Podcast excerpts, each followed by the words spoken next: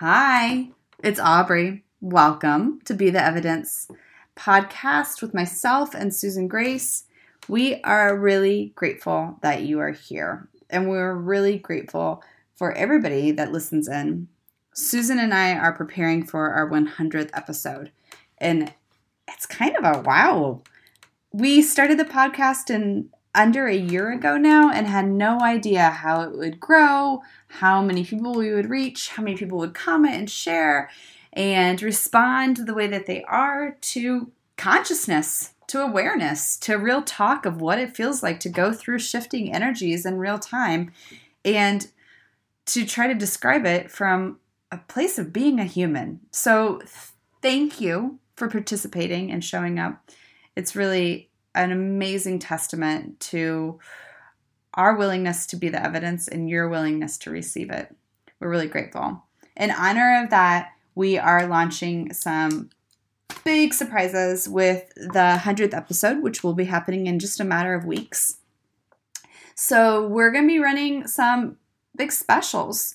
We ran a big special a couple weeks ago for everyone to get um, some sales on doing booking us for a duo reading. And in those duo readings, Susan and I blend in your astrology chart with my intuitive downloads.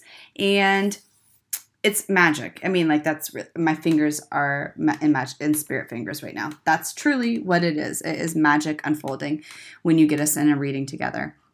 So there will be something around readings that happens around our 100th episode. We also are um, launching some surprise classes, courses, unfoldings, whatever you want to call them, um, that will be really special for people that are a part of the be the evidence.live community they will gain they will gain free access to them immediately um, and that's uh, definitely a perk of joining Be the Evidence Evidence.live. On top of that perk of like celebrating the 100th episode with balloons and shiny things, uh, we also have like in Be the Evidence Evidence.live, it's amazing. You get text messages of astrological changes as they're happening, of things to like keep in mind as the energies start to unfold. It's truly one of Susan's most powerful gifts, uh, and she's got a whole hell of a lot of them. Uh, and within the Be the Evidence.live community, there is access to live calls, there's pop ups that you get access to, there is an actual community of other people that are also walking their talk and showing up in real life. Of what does that mean to become more deeply embedded in who I would like to be and participate in the world I would like to create that's a beautiful thing to witness other people doing it as well. It sure as hell gives me motivation to continue on my own path. So if that's something that's of interest to you, to you um, know that there's going to be some specials coming up in the next couple of weeks to support you and entice you into the Be the Evidence.live membership site. Um, otherwise, please know that your responses, your comments, your likes, your shares, your emails, your response text messages, they mean the world to us. They really are changing how we view and how we participate in the world. And if there are things that arise for you from listening to this podcast that you would like to see us add, please shoot us a message. We would really love to hear from you. It's truly an honor and a deep gift to be able to be of service in this way.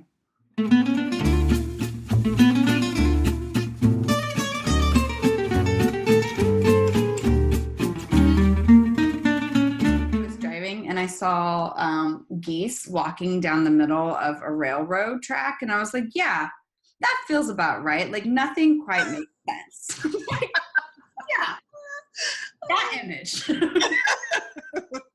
Love it. Yeah. what is happening? Pretty much. Like, do you know where you're going? yeah, it does feel that way. Mm-hmm. I, I, and it's starting to feel that way between masculine and feminine or men and women too. Mm-hmm. Like Venus has clicked into Taurus. When this goes up, Mars will clicked into Cancer. Um, that has masculine and feminine, and for the most part, men and women. But it depends on how much masculine and feminine you carry within yourself. Are on very different territories. Mm-hmm. Venus is receiving a whole lot of self-worth and manifestation and the best that life has to offer and feeling like you know deserving right. and the masculine's kind of taking a hit going probably probably it's going to start feel, feeling insecure and i don't really know if those are conversations the two can have together it's in a sextile so they're they're probably going to be talking to each other but they're be, they're going to be coming from different perspectives mm-hmm. If you house it within yourself it may feel like oh god i don't know what i'm doing. But, but at the same time you're like well i'm going to do it anyway. It feels very disjointed to me. Um like i was i put a post up yesterday about like just feeling like multi-dimensional and not necessarily knowing what dimension that i'm existing in right now. Like there there's like this contrast right? And it's not like necessarily a butting of heads but it's a contrast where it's like just not lining up. It, like the puzzle pieces are not folding together. Mm-hmm. they're wanting to but they're not folding together right? And so it's that for me it's like the discomfort of being in limbo of like i'm trying to communicate something and i'm wanting to stand up for myself um and i'm also not fully receiving it or, or being received right like it's like that piece where it's just disjointed that's the only word that i can possibly use right so moon is in libra it's when this goes up it'll be squaring into the nodes north node in cancer and south node saturn retrograde pluto retrograde and capricorn those same Capricorn placements are trining into Sun and Mercury in Taurus. It's like the squ- the the Libra square. It's a cardinal T square. Um, it's things aren't fair. They're just not fair, mm-hmm. and I mm-hmm. want them to be. At the same time, you want to experience new things, but you don't have any backup from what you've seen so far. So it's like trying to go in a new direction based on what you want, based on um, um, e- expressing beauty and harmony and flow and has you factored into the equation, not just fair for everybody else, but fair for you too. But nobody's giving you permission. Right. In fact, they might outright argue with you. What's established so far are people who are not choosing to go out on their own might tell you, sit down. Mm-hmm. Who do you think you are? And and man, this is where we live now. We have to start going, I'm not asking for permission. This is what I'm doing because I own my life. Mm, yeah. So the calling on that, like that, that's hard. I I struggle with that position of like this is what I'm doing because I own my life, especially coming from out of um, a people pleasing mentality, a codependent mentality, an empathic mentality, where I'm so used to um, taking on other people's stuff and making sure that they're okay. Like that piece of how do you remember that it is not about other people that you get to fully own your life. I told you off mic that i'm reading this new amazing book um, and there's several stories about women who have owned their lives and i went to bed one night and i thought i have to write their names down on my arms because that's the only way i will remember like to own my life to own that i am not responsible for making sure other people approve of my decisions. I'm responsible for approving of my own decisions because they are in my truth, they are in my integrity. It's that piece like how do you what do you personally do to like call on that power when you're used to giving it away? Well, first of all, I recognize that never got me anywhere. I'm just treading water. If I'm constantly making other people happy, it, they're never going to be happy. Never. Mm-hmm. And I'm always going to be in lack. Yep. I'm also starting to embrace that I can't be responsible for everyone else's well-being, state of mind, emotions, whether or not they want to engage in their own healing, whether or not they want to engage in building new worlds. I I can't I can't convince people, I can't drag them along. I can't do anything. People have to choose their own lives. Yep. Therefore, I get to choose mine too. Right. I mean, it's really important to keep in mind that life applies to you too, not everyone else except you. If everyone has a choice as to whether or not they're going to engage in their own healing, engage in their own lives, engage in their own emergence into liberation of, of the individual itself, then you've got a choice too. And asking for permission from people, they're most of the time they're going to say no especially mm-hmm. people who aren't making that choice for themselves because they're very uncomfortable watching you make a choice they don't want to make because it's too scary. And the people who are telling you no or the people who are judging you or the people who aren't backing you up or the people who aren't willing to step up too are they going to come pay your bills? Are they going to come fix your relationship? Are they going to come put hot compresses on your forehead when you're having a nervous breakdown? I don't think so. They're not going to you got to rely on you and you. Mm-hmm. you have to. Venus and taurus is, is especially at uranus is asking us to open up to receiving the best that life has to offer. And mars and cancer is you got to take care of yourself and stand up for your own vulnerability or you're not going to do anything at all oh that piece about standing up for your own vulnerability i mean i think that's it's so interesting to me, right? That like for so long I had that storyline of, oh, well, if they would just choose it's like the law of potentiality, right? Of like, oh, you have the potential to choose your own healing. You do that. And then somehow in my mind I had equated that like that helps me choose my own healing, right? Like by helping another person choose theirs, then I will be more apt and free to choosing my own. Which is not true at all. Nope. Nope. it's like asking the reflection to change first before right. you change. Right. And then so now it's like also that piece of like, well, the more I own my vulnerability, one, I can tell how uncomfortable it makes other people. Like you can you get that real quickly of like, oh, being really rawly vulnerable about being a human creates a lot of discomfort. Not only that you're housing and speaking about it, but other people witnessing it. Like, whoa, a little bit it uh, goes a long way there. But I also like when I think about the Uranus piece of like building new wor- worlds, I'm like, yeah, I would like to have a new world where we actually lean into vulnerability collectively, where like it's no more of this masquerade of everything's perfect, I'm fine, I'm choosing my healing, but it's all behind closed doors.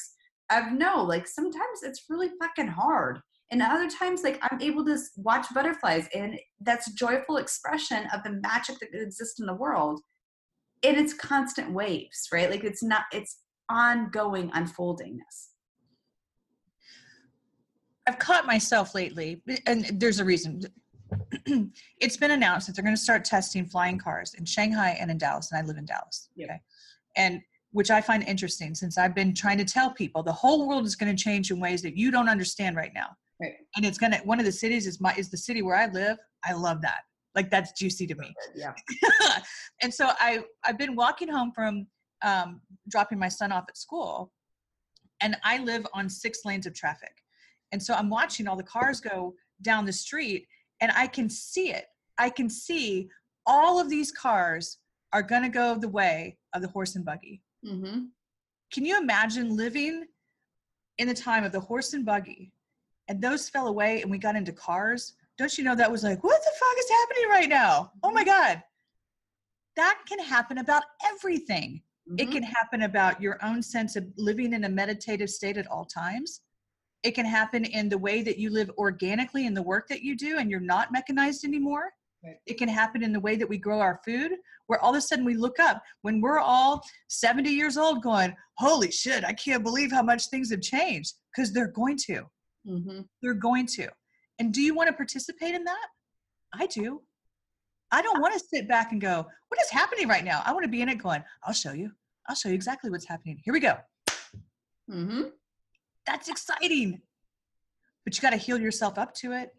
Mm-hmm. You got to get yourself out of distress. You got to get yourself away from asking for permission. You've got to get yourself out from under people who have the, a vested interest in controlling you, telling you no to be able to see no you're telling me no because i'm being used for my labor and my consumption i think there's a better way i'm going to go over here and you'll find that there are more people over there saying the same thing and we're building webs right now but you got to get over your own stuff and i don't mean get over it act like it never happened i mean for a lot of us we're going to be healing the rest of our lives some of us have been through traumas that we will be healing for the rest of our lives but that also affords us a great deal of compassion and wisdom that we would not have otherwise.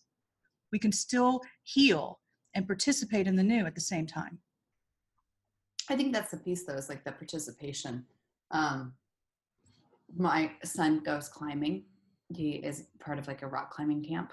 And I know, I do too. I'm like, yeah, climb that mountain. Love it. Uh, so we were at his climbing camp yesterday and I was talking. It's the participation piece, right? Of like, how often do you walk on the side of the street and your you somebody's approaching you and your eyes go down, right? You avoid comp, you avoid contact in whatever case, or you're at a gym with your kid and then there's all these other parents and all of a sudden we have our phones out rather than i don't know talking to the people that are right next to us on the bleachers right? Like that sort of thing. We get really comfortable in it and it's that piece that piece about participation. And this woman i was like there i could tell there was some sort of energy there and i started talking to her and it ends up that like we're going we've gone to the same university which is a very small university right? And like we're both into like the spiritual field. And then like we're talking and I'm like what's interesting to me is that that participation of how inherent it is that we shut down that we close off that we are stay in our own lane because that's what has become safe especially when we have systematically gone through trials and lots of traumas over and over and over again right we all have our own healing to do. And that does not go away. I i agree with you. I think we're all going to be doing healing until the day that we transcend this physical plane right? But there's also that piece about participation of shifting your gaze upward of making eye contact of opening your mouth and you saying hi how are you today? and actually inquiring about the vulnerability of a person and being received in that right there's something about that like willingness to participate. Because for me i'm like that's the world that i want to exist in. That's the world that i want to create is all of the humanity and tribe being willing to participate in that unfolding.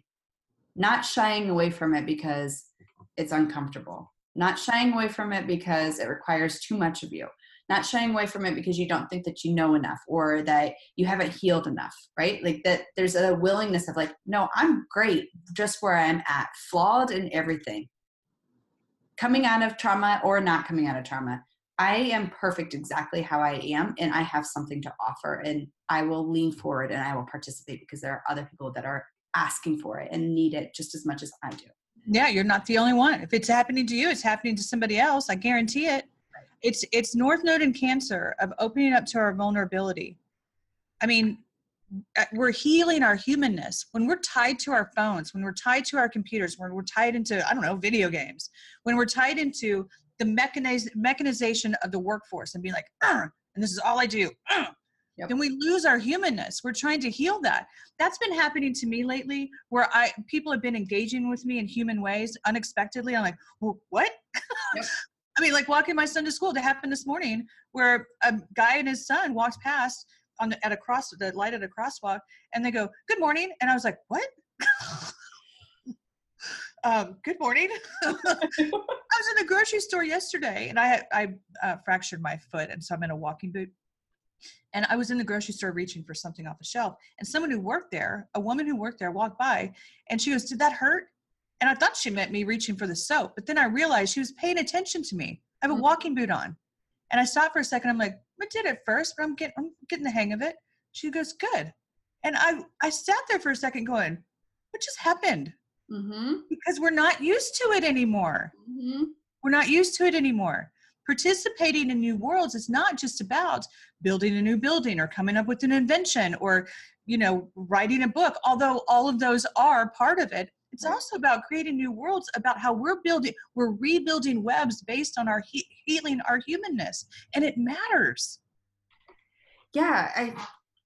It's like that piece about where how we've become desensitized, right? Um, Mother's Day was this past weekend, and I saw my mother, and she gave me a bag, and I opened up the bag, and it was my great great grandmother's pie pans no. And they have so much residue on them from baking hundreds, if not thousands, of pies in their lifetime, right?